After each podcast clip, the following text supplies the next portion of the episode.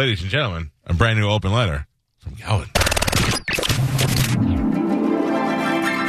And now, an open letter from Galvin. This is an open letter to people that just don't care anymore. Ooh. There are people that just don't care anymore. Seriously?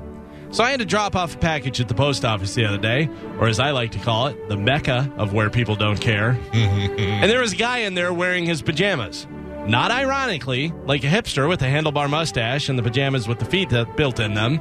No, this was a 50 something year old guy that was just out in public running errands wearing his pajamas. Now, in his defense, he was super fat. And when I say super fat, I really want to hit home with this.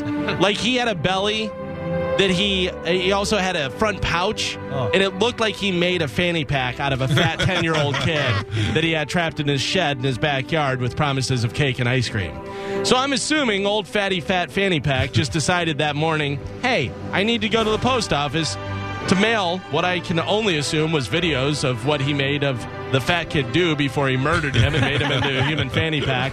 And he thought, I'm a disgusting tub of goo no matter what I wear. No one's ever going to sleep with me. So today, I'm wearing my pajama. pajamas. Now, we've seen it all before where people just stop and think, like, why would they wear that? And I think the answer is they don't care.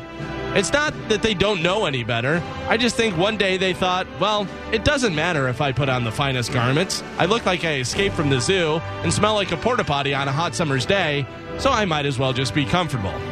You know who really doesn't care anymore? Old white ladies. Think about it. They've got nothing to lose. They're retired, probably have a ton of money.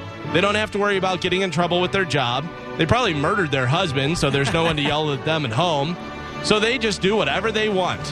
I saw an older white lady yelling at a Publix bagger the other day, but she was ending every sentence with sweetie.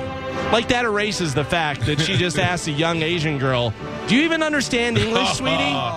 The only thing that can combat an old lady that doesn't care is me, a guy that really doesn't care what people think. So when I walked by, I said, There's a nice way to talk to people, you old bag of bones, sweetie. And then I walked away. I'm Galvin from the Mike Cal